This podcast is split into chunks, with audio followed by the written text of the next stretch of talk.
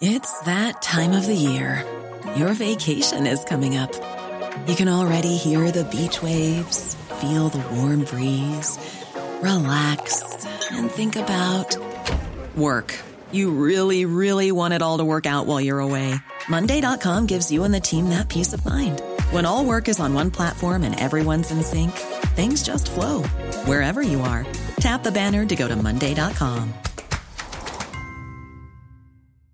Hey, I'm Ryan Reynolds. Recently, I asked Mint Mobile's legal team if big wireless companies are allowed to raise prices due to inflation. They said yes. And then when I asked if raising prices technically violates those onerous two year contracts, they said, What the f are you talking about, you insane Hollywood ass?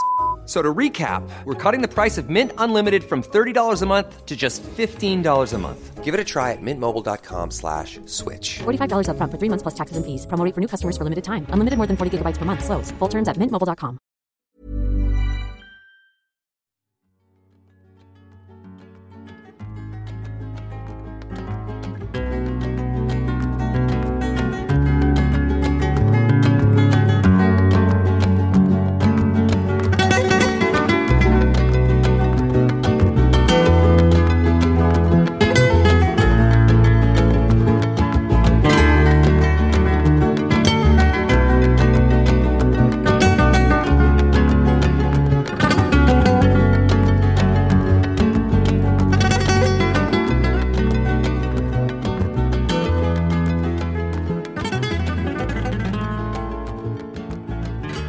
Då, kära lyssnare, var det dags för Sektpodden igen. Välkomna till, eh, till mig och till Rigmor. Jag heter Emma Genbeck, före detta ledare och medlem i Knutbysekten och numera har jag Sektpodden tillsammans med Rigmor. Rigmor, vill du presentera dig? Ja, Rigmor Robert och jag är läkare, psykoterapeut och analytiker. Eh, och jag jobbar idag som sjuksköterska och tillsammans så tittar vi på sekter och sektfenomen. Eh, idag så tänkte du och jag gå tillbaka lite grann och eh, ja, möta upp våra lyssnare i deras mejl och frågor om våra tidigare program. Det brukar ju bli lite följdfrågor och det brukar bli lite reflektioner och det brukar bli nya berättelser när vi har delat med oss eh, av våra eh, avsnitt. Och så även den här gången. Eh, jag tänkte, får jag börja med en sak direkt så här? Kör. Kör! Sist så pratade vi om eh, Medicinmannen utifrån den här eh, podden som Svenska Dagbladet eh, har släppt, som heter just Medicinmannen, om en sekt eh, som bildades uppe i, utanför Sollefteå till att börja med i Sverige, men som visade sig vara mycket mer och större eh, när man väl började titta på den. Och eh, vi har fått lite mejl och sådär och, och människor som har kommenterat att oj, jag har nog träffat honom eller jag har, det här var jag med om och så vidare. Och det är alltid intressant att få de där berättelserna. Och då har vi fått ett mejl som jag tänkte ha valt ut. Jag göra en kommentar? Den var inte så mycket större och mer utbredd, men den var, gick så mycket djupare i kriminalitet och eh, malign sekt, Mm. verkligen. Ja, men precis. Ja. Jag tänkte nog mer utbredd rent eh, geografiskt, att det var liksom Ja, det mycket vandrar. mer än De kom vandrande från Frankrike Ja. över Sverige till Finland. precis att det var, det var liksom världsomspänt till och med visade sig. Nej, men i alla fall, då har vi en kvinna som har hört av sig till oss som berättar att hon var just uppe i Sollefteå och gick en sån här guidad tur eh, i eh, den här eh, byn. Som de, vi berättar ju det, eller de berättar ju det i den här podden om de här guidade turerna. Eh, och då skriver de så här. Eh, vi gick en guidning och guiden sa bland annat att om alla levde som naturfolk så skulle jordaxeln räta upp sig och jorden skulle få en jämnare temperatur. Jag räknar ut att vi i Sollefteå skulle nog hamna på ungefär 5 grader. Och det skulle vara trist att ha en så låg jämn temperatur. Och det är tveksamt vad som skulle kunna odlas i en jämn, så låg temperatur. Jag tyckte att allt var orimligt. Vi såg också hyddorna som de hade byggt och de såg inte alls hållbara ut. Odlingarna eh, såg inte heller ut att kunna ge någon skörd. Det verkar som om de inte alls hade någon vana att leva ute i naturen, åtminstone inte så långt norrut med allt vad det innebär. Eh, och det intressanta är också att den här kvinnan berättar själv om att hon har eh, varit del tidigare innan det här i en sekt hon lämnat, så att hon tyckte nog själv att hon kanske hade fått med sig en lärdom som gjorde att hon inte gick på det här eller kunde se igenom det mer. Ja, det är en liten intressant Ja, man ser ju de här orealistiska, ovetenskapliga påståendena. I det här fallet gällde det jordaxeln och ja. sånt. Ja. helt befängt. Men guiden var uppfylld och hänförd i tro på detta. Ja. Och det är det som är så fascinerande, eller om det är rätt ord vet jag inte, eller otäckt, eller hur man nu ska säga, att man kan gå så långt ifrån eh, logik och tro på saker när man blir så uppfylld av någonting så att man liksom tappar verklighetskontakten eh, när man hamnar i sånt här. Ja, mm. det känns fantastiskt att vara invigd i en hemlighet som omvärlden inte vet och sen blir man i just den här unika eh, föreställningen ännu mer bunden i tillhörighet till de andra som också mm. tror så eller tror sig veta så till och med. Mm. Ja. ja. Intressant och tack för återkopplingen kan vi säga också när vi har berättat om det här. För att fortsätta med lite återkopplingar så har vi fått återkoppling för om ett, program som vi hade när vi pratade om det här med att eh, dela, när vi delade upp det här med sektjag och ett vanliga jag eller sitt riktiga jag. Eh, äkta jaget. Äkta jaget, som vi också mm. återkom till, tror jag, igen. Och nu återkommer vi till det igen lite grann, för att det, det kommer följdfrågor. Eh, och jag tror och får en känsla av att det här är ett ämne som berör många på olika sätt. Eh, just det här att lämna, hur tar man sig vidare? För det är inte, det är inte givet och det är inte lätt. Och också det här att få hjälp. Och då har vi en eh, lyssnare som har skrivit just utifrån att hon eh, har liksom växt upp i det här och inte har någonting att falla tillbaka på. Och då skriver hon så här. Inte har ett äkta jag att falla tillbaka på, utan hon har bara sitt indoktrinerade sektjag och försöker att utveckla, hitta vad är liksom ett självständigt jag inom... Ja, mm. ja men precis. Eh, och hon, jag tycker hon beskriver det bra. Eh, hon skriver så här, om jag får citera. Eh, men det som jag återkommande fastnar vid, då i sektpodden och lyssnar på oss, det är när Rigmor säger att barnen i Knutby, eller i en sekt, inte har ett val. Och framförallt nu senast när ni talade om att komma ur sekten och att som vuxen sa man ofta något innan man hamnade i sekten, något som, man, som var normalt och som många kan återvända till, medan man som barn uppväxt i sekten aldrig fått lära känna något annat än just sekten och att det måste börja hitta sig eh, att man då måste börja hitta sig själv. Eh, och då vill jag bara skrika rakt ut, hur?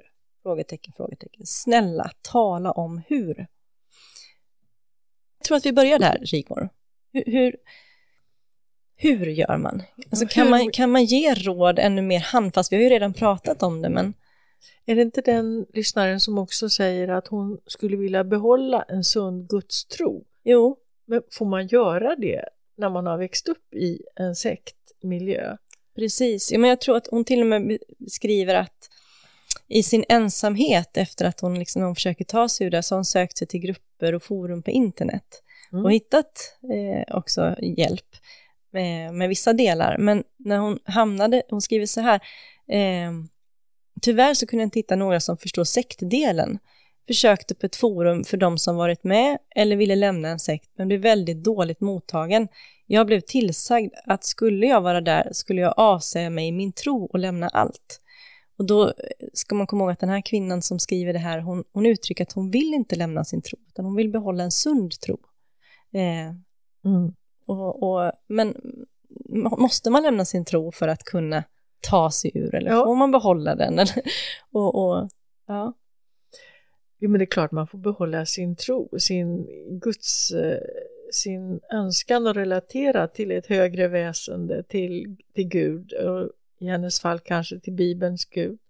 Men då vill jag säga att det kan vara svårt att frigöra sig från just sitt, det här sektjaget om man vill vara med i en församling där trosläran påminner om sekten där man växte upp. Så att jag har märkt att eh, i vår lyssnares fall att det rör sig om en frireligiös eh, miljö, att man i det läget är det flera personer som har valt att gå med då i Svenska kyrkan där förkunnelsen fortfarande är biblisk. Men där förkunnelsen och kyrkomusiken liksom är mer objektiv, mindre emotionell, det vill säga karismatisk. Så man kan tänka igenom där och kanske gå på besök i olika sammanhang om det inte handlar om bara en privat tro som varje människa har rätt till. Mm. Men ska vi ta en, en fördjupa oss lite grann i hennes fråga, hur gör man? Ja, väldigt gärna. Det handlar helt enkelt om att träna upp sin självständighet. Och det jag menar verkligen, träna upp den, för det kommer att ta lång tid. Det brukar ta, det är nästan en livslång uppgift faktiskt. Men eh, man får mer och mer av självständighet och oberoende, men man kommer ju alltid att bära med sig det här jaget man växte upp med, den här identiteten man hade. Och hur gör man då om man ska träna upp sin självständighet? Jo, dels om jag vänder mig till lyssnaren nu och säger du ska träna upp självständighet i vad du känner. Och då kan du fråga dig själv, vem och vad är det som i nuet respektive efteråt ger dig ja, välbefinnande eller obehag eller bara likgiltighet. För i nuet så kan man liksom känna att det här var härligt och, men det kan bero på en sån här tillfällig ja, eufori eller att man rycks med i en glad stämning. Men det kan också bero på att man floatar som det heter, att man får en åter, återkänsla av att åh, jag känner igen mig, vad skönt, här är jag hemma. Bland de här människorna förstår ju jag ju umgängesstilen och normerna och uttryckssättet och allting.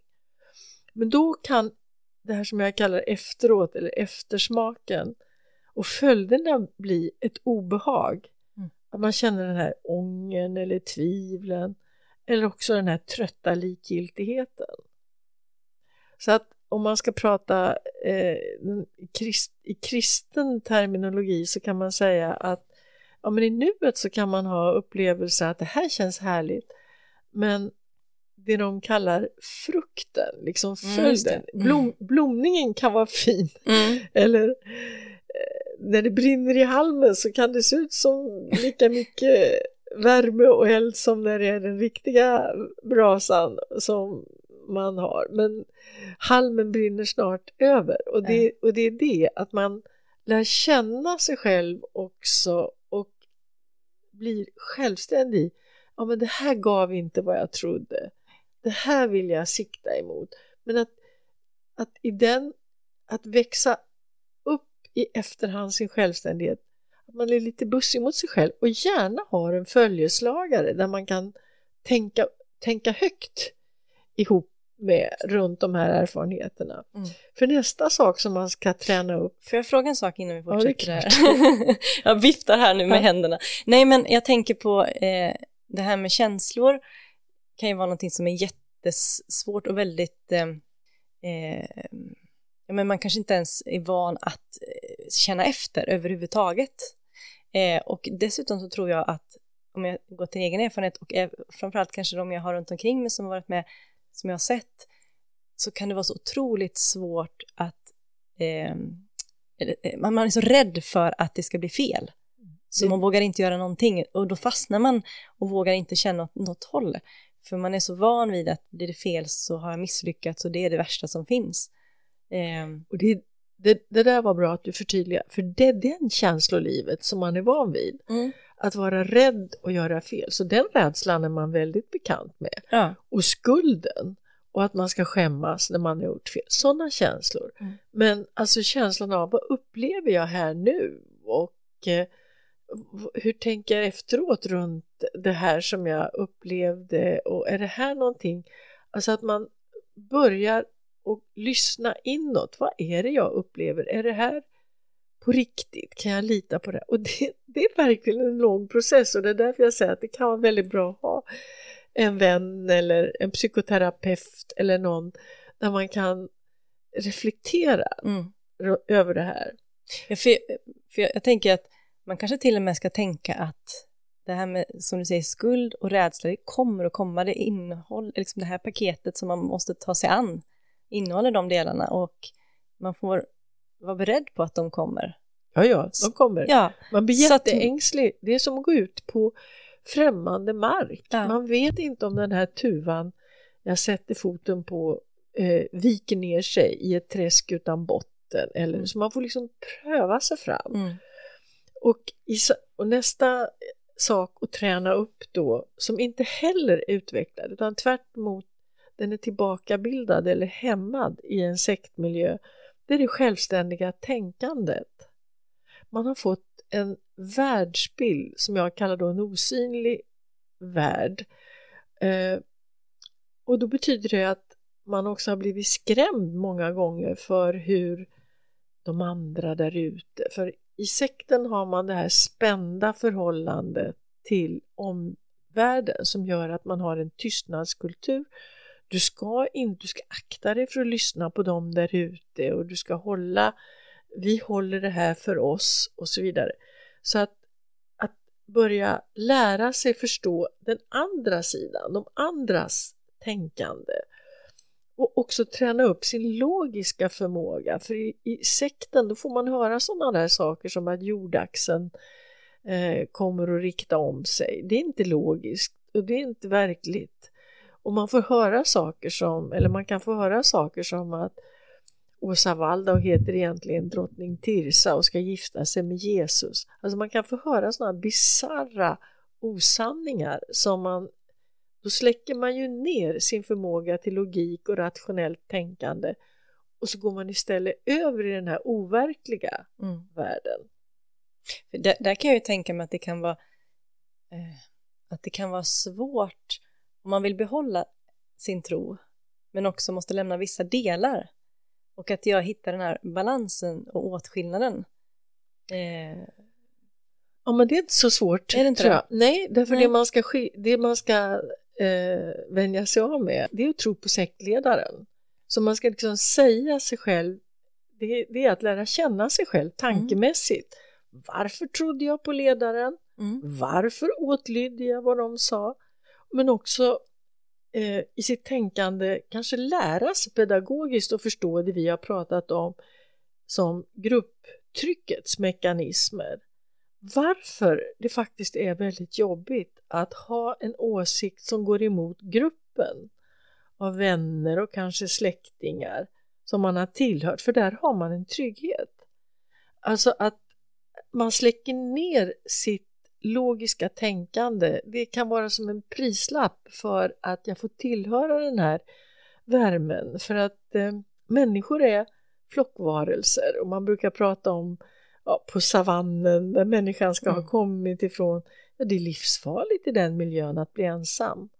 Blir man ogillad, utstött, ja men då är man ett lätt byte för rovdjur. Mm. Så att den, den här allmänmänskliga reaktionen ur människan inom oss alla handlar också om att hålla ihop, inte svika sina vänner, man vill finnas kvar och känna att man är trygg. Därför att när man ifrån sitt sektjag tar steget ut i någonting som är osäkert och okänt för en själv då kommer den här ångesten, den här rädslan för ensamhet. Det känns som ångest inom en. Mm. Det där tycker jag är jätteintressant när du pratar om eh, på något sätt människans eh, grund i, i eh, ur urmänniskan, eller vad man ska säga, mm. som är att tillhöra en grupp. För idag så är vi så präglade, tänker jag i alla fall, av att eh, det är det, det, som är bra och starkt och viktigt är att vara individualist, man ska vara ensam är stark, man ska klara sig själv, eh, man ska ha en egen åsikt, man ska helst ha en åsikt som avviker, då är man liksom stark. Alltså det finns någonting eh, som, som hejas på, att liksom att, att, men att tillhöra en grupp och att kanske vara beroende av vissa, det blir väldigt negativt. Och då känner man sig som, när man lämnar så känner man sig så otroligt dålig för att man har gått på gruppen. Eh, förstår du vad jag menar? Att man känner sig så...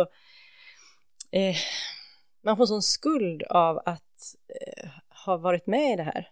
Eh, men, om, men att gå tillbaka till att det faktiskt finns någonting som är nedlagt av att, eh, att, att, att, vara med i en grupp och att det finns en överlevnadsinstinkt i det så blir det lite lättare att förstå. Alltså vad bra. förstår, jag, förstår du vad jag menar? ja, jag, ja, jag förstår precis vad du menar. Ja. Och jag, eh, jag konstaterar då att det du beskriver är samspråk eh, mm. på en nivå och kanske sociala medier som är så helt olik från det samspråk jag får ha med medmänniskor mm. i vare, jag måste säga det, vare sig det är i psykoterapi eller i andra sammanhang, för jag tror att jag väldigt ofta blir tilltalad. Man är liksom inte bara läkare och psykoterapeut på sin arbetstid, utan man är väl det jämt. Mm.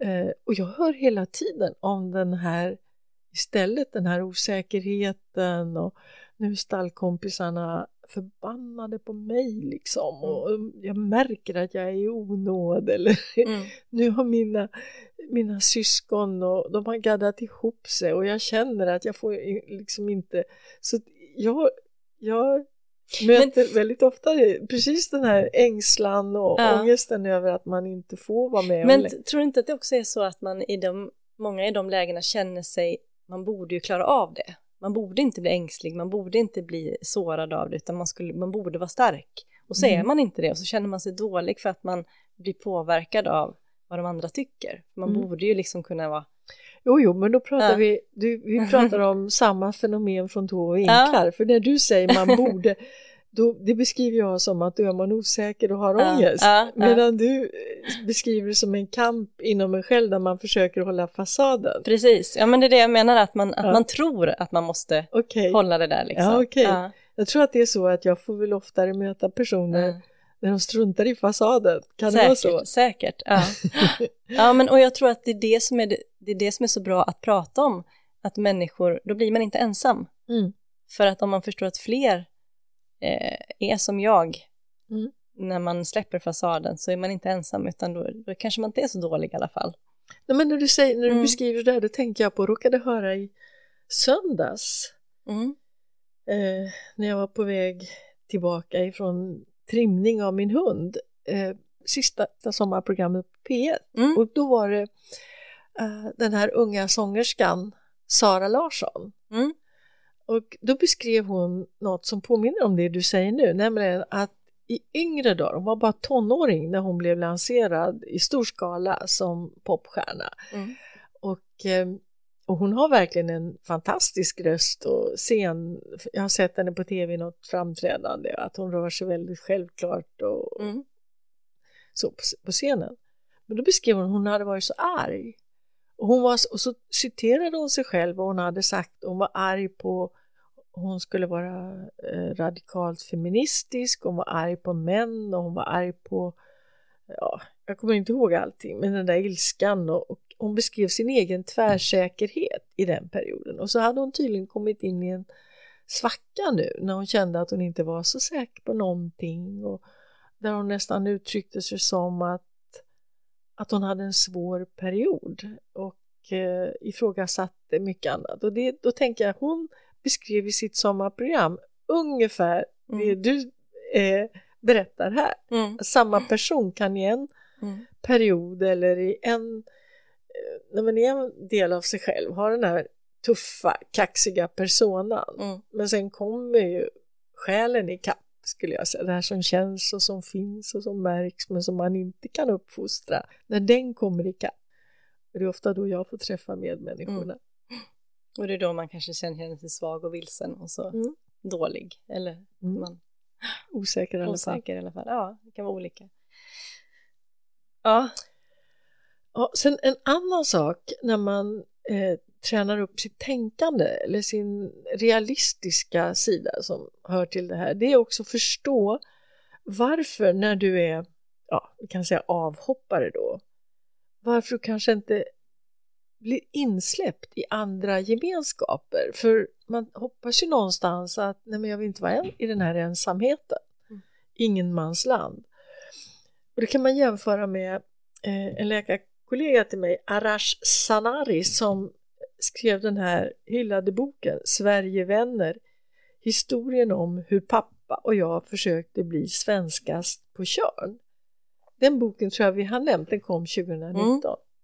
Men han, då berättar han till exempel om den här eh, ensamheten när pappan sitter på sin veranda och så har grannarna en trädgårdsfest.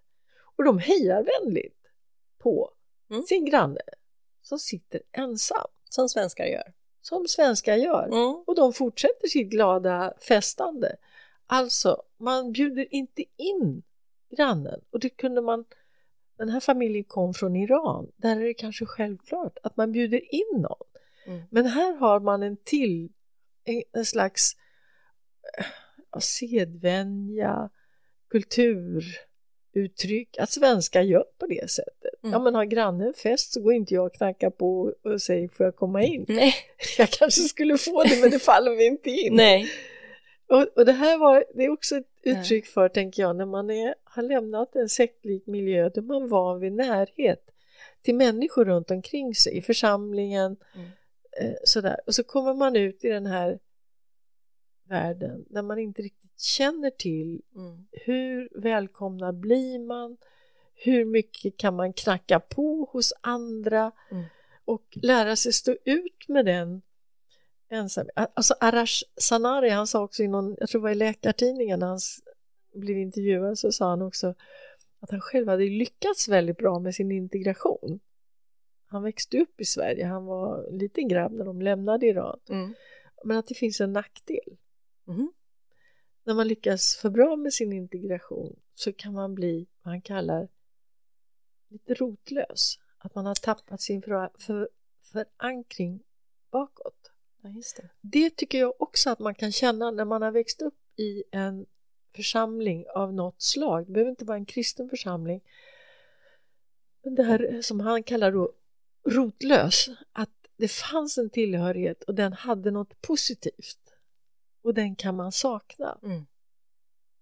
Och den kanske inte kan ersättas på samma sätt. Ja, men det känner jag igen eh, från eh, jag tror inte att jag, jag, känner nog inte av den så mycket själv. Eh, jag saknar inte, tror jag, men, men, men jag, jag har flera av vännerna som var med i Knutby som faktiskt kan uttrycka att de saknar vissa delar eh, därför att man hade just en tillhörighet och faktiskt en väldigt stor, som man då tyckte, eh, men vänskapskrets, att man hade många mm. som fanns runt omkring en och mm. plötsligt så, så, har man kanske Man knäcker på och får en fika mm. och eh, dörrarna stod öppna ja. och barnen kunde gå mellan Ja, man hade alltid någon som man kunde fråga om barnvakt, man hade alltid någon mm. som kunde byta däcken på ens bil eller man hade de där vardagliga sakerna som ju inte finns kanske så givet sen. Mm.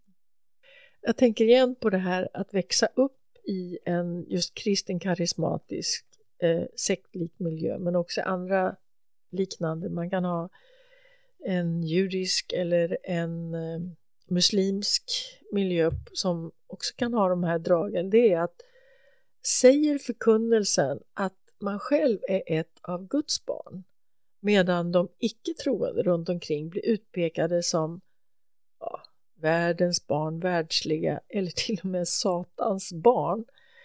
Eh, att man får det här vi mot dem-perspektivet liksom inbyggt i sin egen inre värld. Mm. Och att träna bort det här vi mot dem, det innebär också en känsla av att man är en svikare mot dem som man har tillhört. Man hade sin trygghet i. Mm. Och att man inte riktigt är säker på hur det går till i den här dom-världen, den andra världen. Så att man, man kan liksom behålla det här, det här inom sig. Och sen är det en sak till som jag möter hos personer som har växt upp i just den miljön och det är eh, det här, jag kallar det för världskatastroftänket. Alltså snart går världen under, mm. eh, snart kommer Jesus tillbaka, vi lever i tidens ände.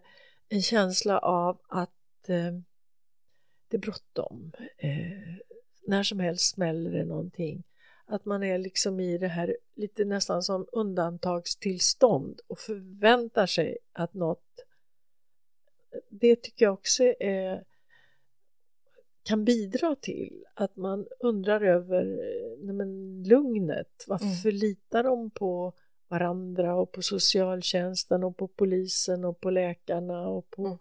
rättssystemet. Liksom, mm. Kan man lita på samhället här mm. ute? Men det där tror jag är ganska vanligt, att man har en, en eh, skepsis gentemot omvärlden just för att man har lärt sig man har, inte, man har inte fått med sig att man kan lita på som du säger, de här olika skolväsendet, eh, sjukvården, eh, polismyndighet eller olika myndigheter och sådär, utan man kanske har med sig en misstro.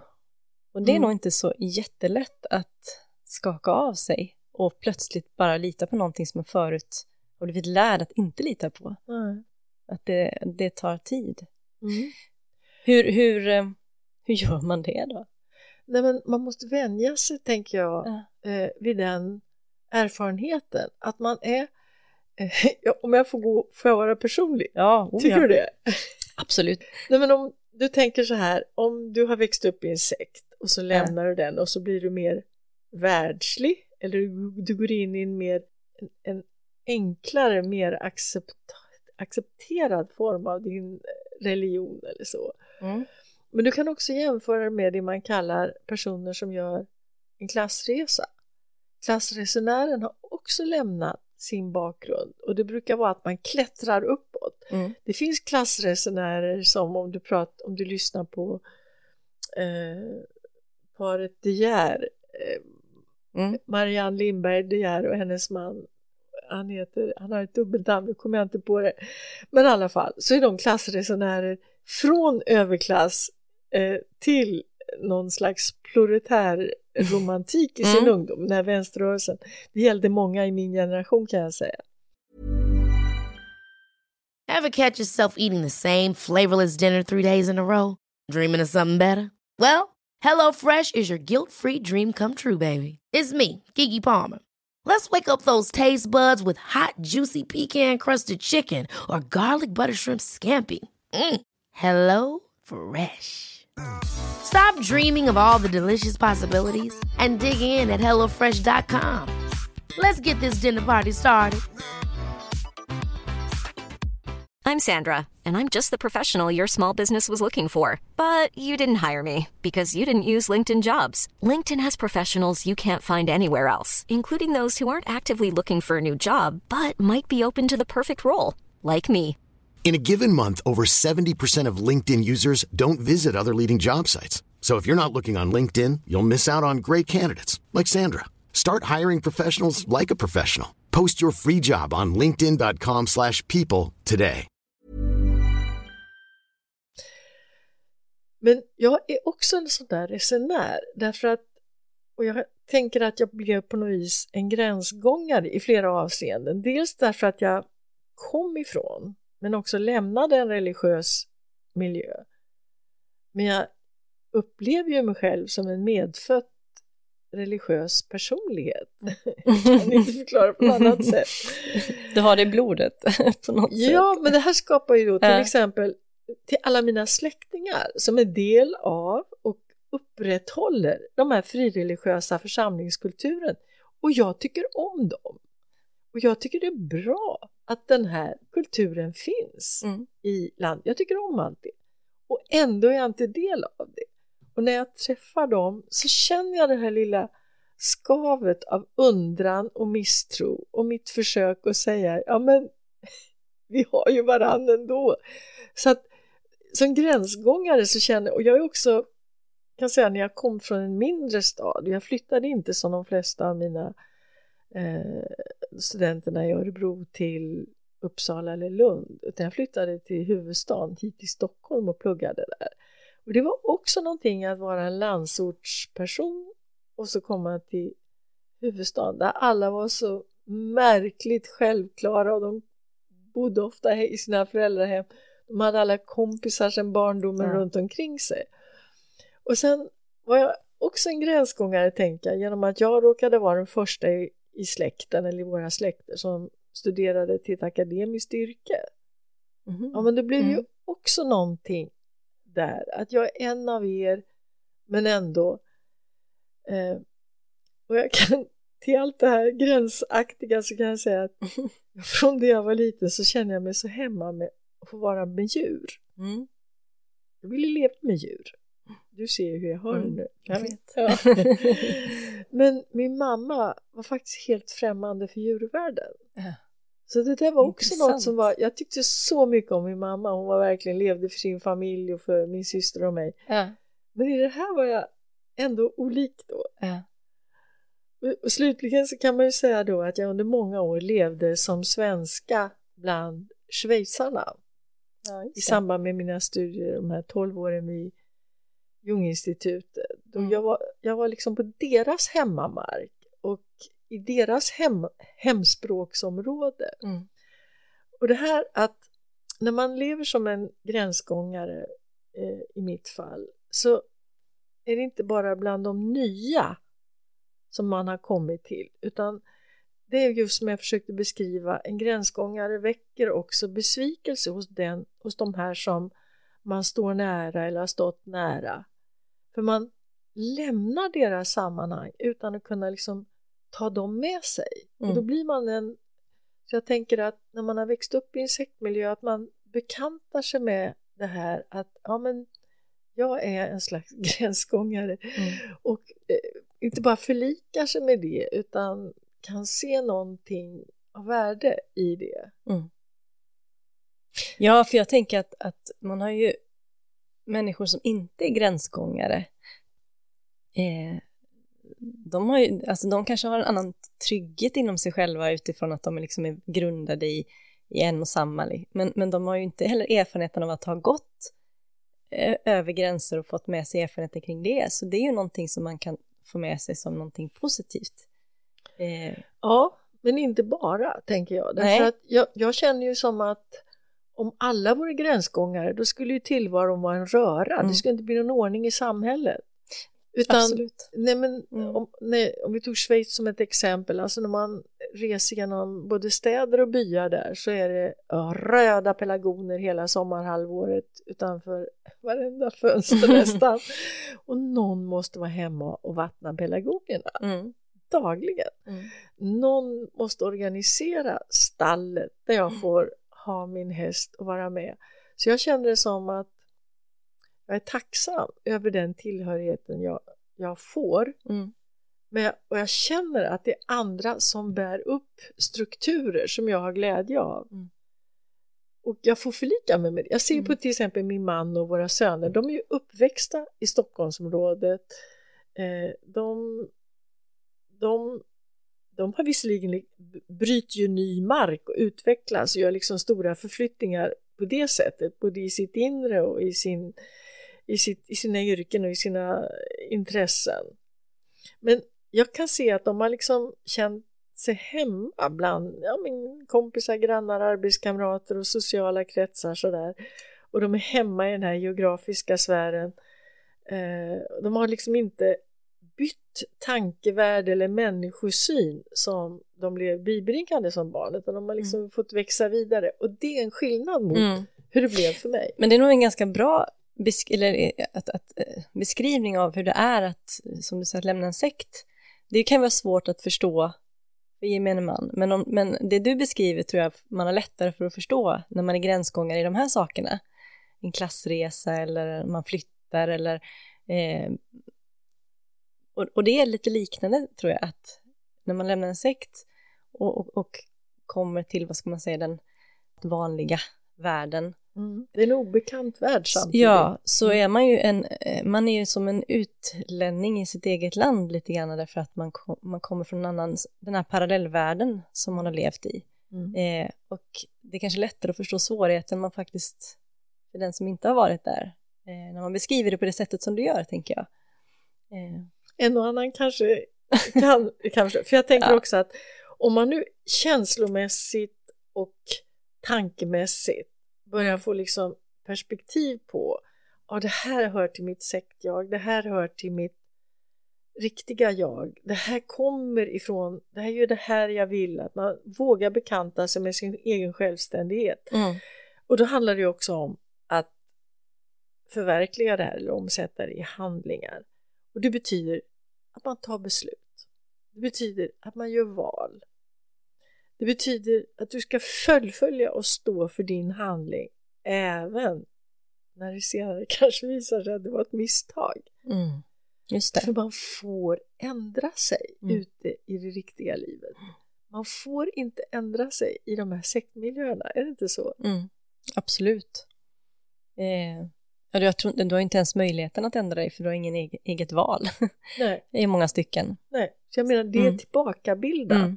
Och att få någonting att växa ut eh, som Mm. hör till att vara en hel människa men som liksom blev förkrympt genom att omgivningen eh, utsatte en Mm. för den här Och det är väldigt intressant för nu är det mycket tal om, ja, eller det har det väl varit i hundra år, arv och miljö, arv och miljö, vad skapar oss?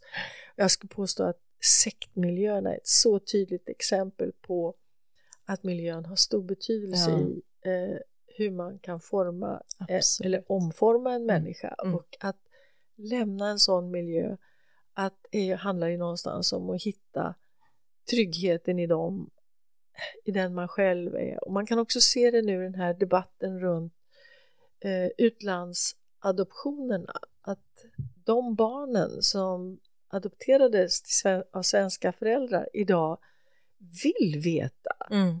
hur, eller många av dem, inte alla naturligtvis, men många vill veta vad hände? Finns mina föräldrar kvar?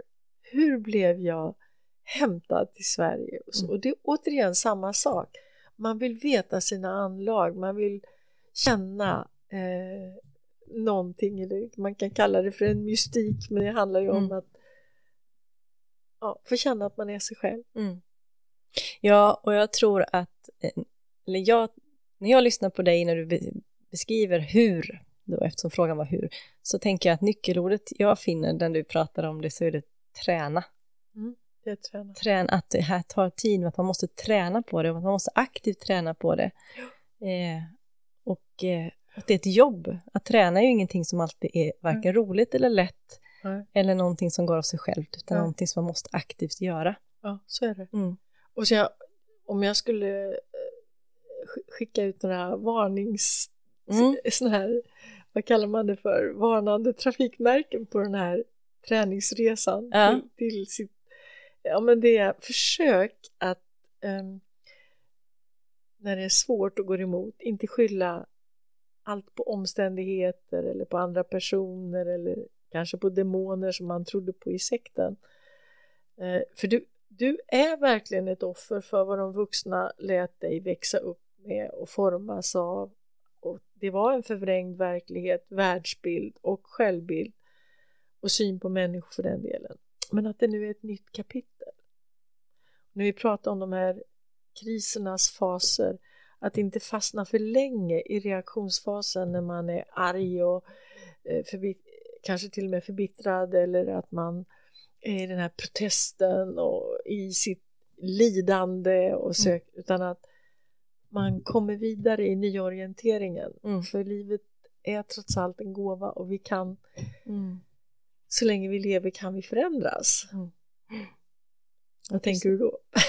Nej, jag tänker att det är hoppfullt. Eh, att så länge vi lever så kan vi förändra. Så länge vi lever så finns det hopp och eh, det finns. Och det skulle jag vilja säga också, för ibland så kan jag känna att vi får mejl från människor som har varit med om så fruktansvärda situationer. Alltså de är så trasiga så man känner att man, skulle, man går nästan sönder när man läser det.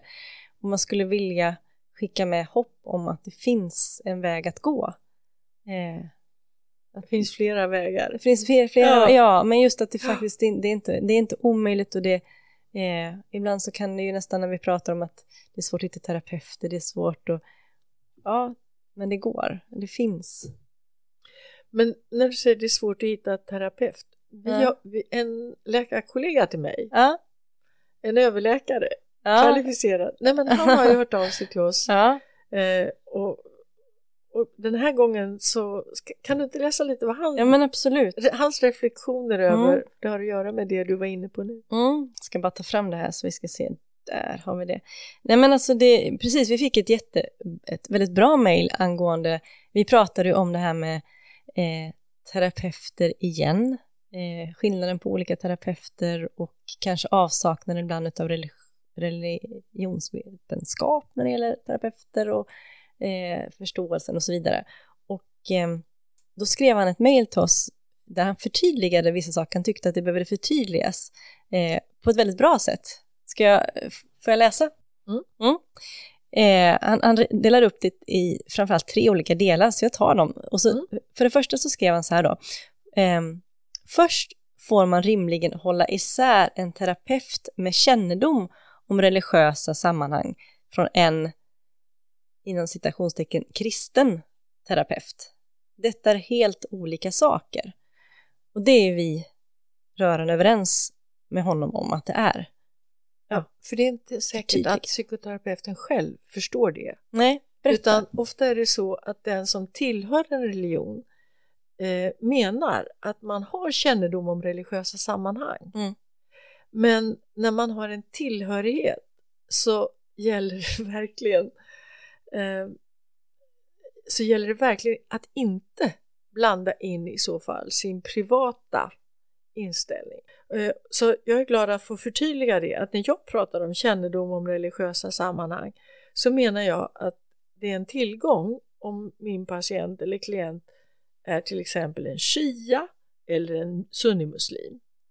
Om det är en jude som har valt att leva sekulärt eller om det är en jude som tillhör eller har växt upp i till exempel i Chabad-församling som är en europeisk rysk eh, sida ja, inom, gren inom judendomen. Eh, och jag tänker på den här kvinnan från Hongkong eh, vars mormor och farmor brukade slå i deras gamla orakelbok, traditionella orakelbok i gäng för att få gudomlig ledning i vägval i livet. Liksom. Att, jag i det, om jag har känned, tillräcklig kännedom om den, de olika världarna så jag kan möta min patient eller klient eller konfident men mötas på hans eller hennes område. Just det. Inte mm. försöka dra över min klient eller patient till min eventuella religiösa tillhörighet. Mm.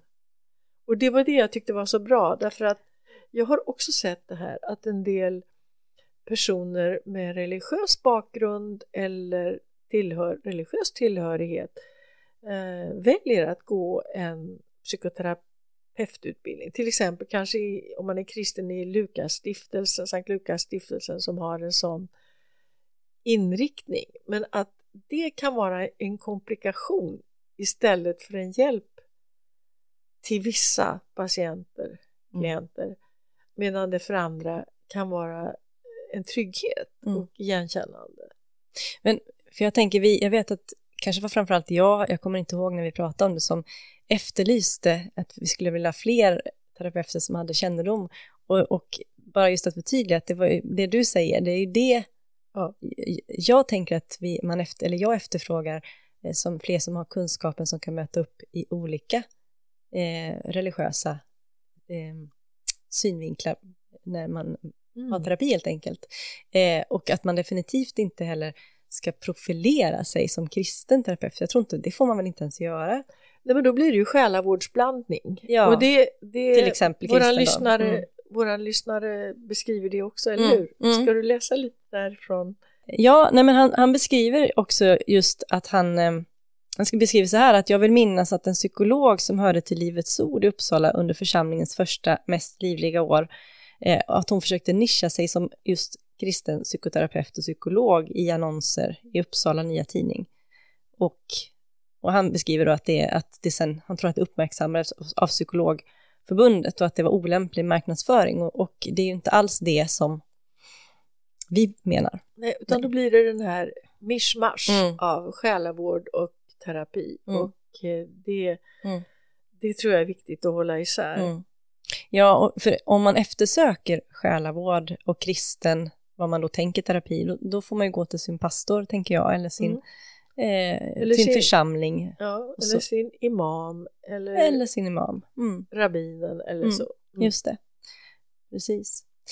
Sen, men sen skriver han också så här, också mm. viktigt. Eh, för det andra får man i marknadsföringen hålla isär psykoterapi från själavård. Ja, men precis det vi är inne på. Det är inte synonyma. Skillnaden är inte alls någon självklarhet. Utan detaljer skulle jag tyvärr Eh, utan detaljer skulle tyvärr jag till och med vilja varna för en kristen psykiater som inte gör åtskillnad. Han är privat, en frontfigur i karismatiska sammanhang. Den blandningen kan minsann bli en farlig mix, särskilt om konfidenten är på väg att lämna och terapeuten har motsatta personliga intressen. Det är precis det som vi har pratat om här. Mm. Ja, och det här och det svåra är återigen att den som, i det här fallet en psykiater som är, har en stark övertygelse i sin karismatiska tro, kan tänka och mena att en, en kristen eller religiös frälsning är helande och, och räddning mot psykisk ohälsa. Och det är ett, ett absolut gränsöverskridande, mm. det, är ett, det är felaktigt. Mm. Men eh, Ja, det är allt annat än professionellt om man, man får inte blanda ihop det helt enkelt. Nej. Nej.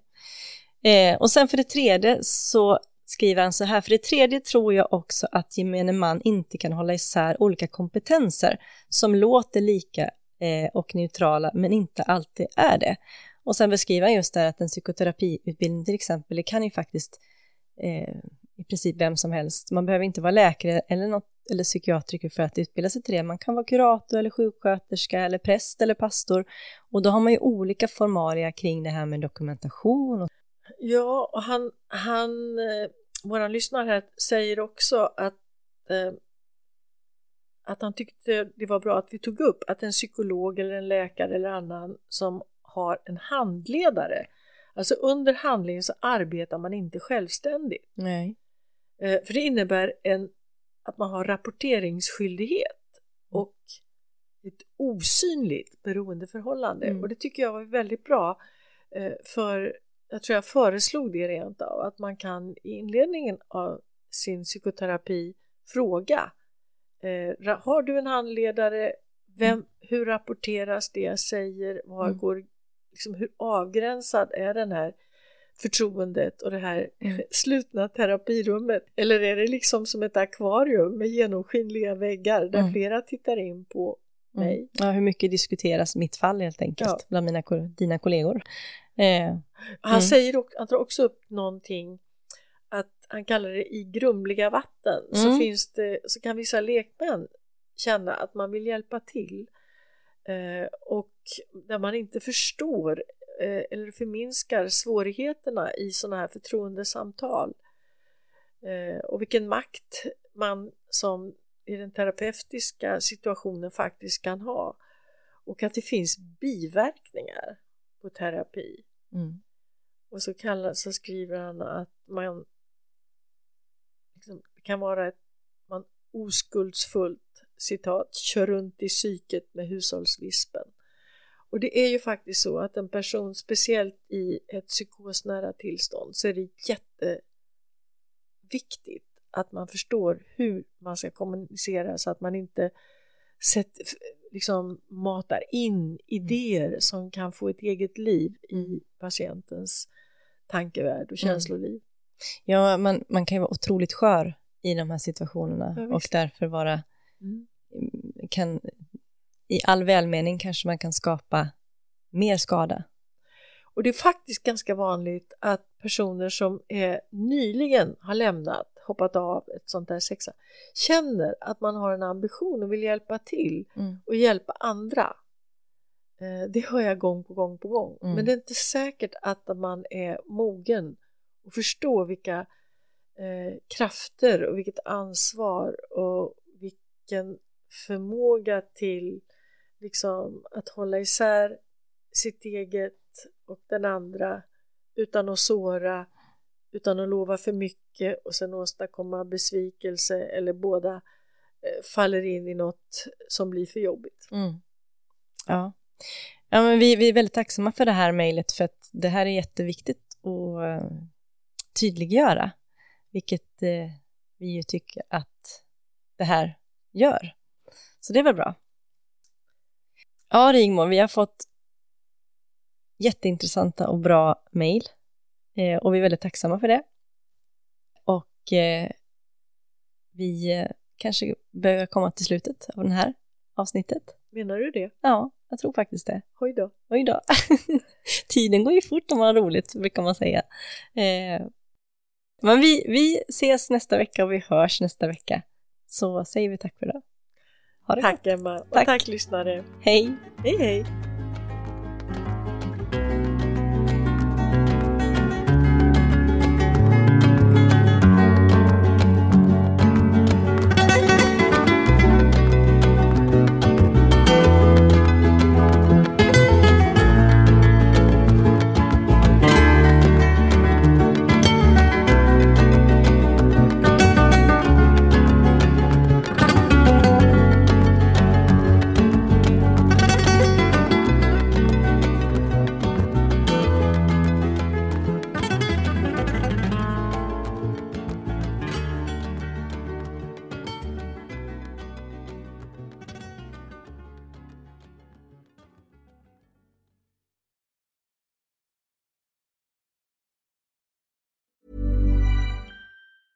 Hi, I'm Daniel, founder of Pretty Litter. Did you know cats tend to hide symptoms of sickness and pain? I learned this the hard way after losing my cat, Gingy. So I created Pretty Litter, a health monitoring litter that helps detect early signs of illness by changing colors, saving you money and potentially your cat's life. Pretty Litter is veterinarian developed, and it's the easiest way to keep tabs on your fur baby's health right at home. Go to prettylitter.com and use code ACAST for 20% off your first order and a free cat toy. Terms and conditions apply. See site for details.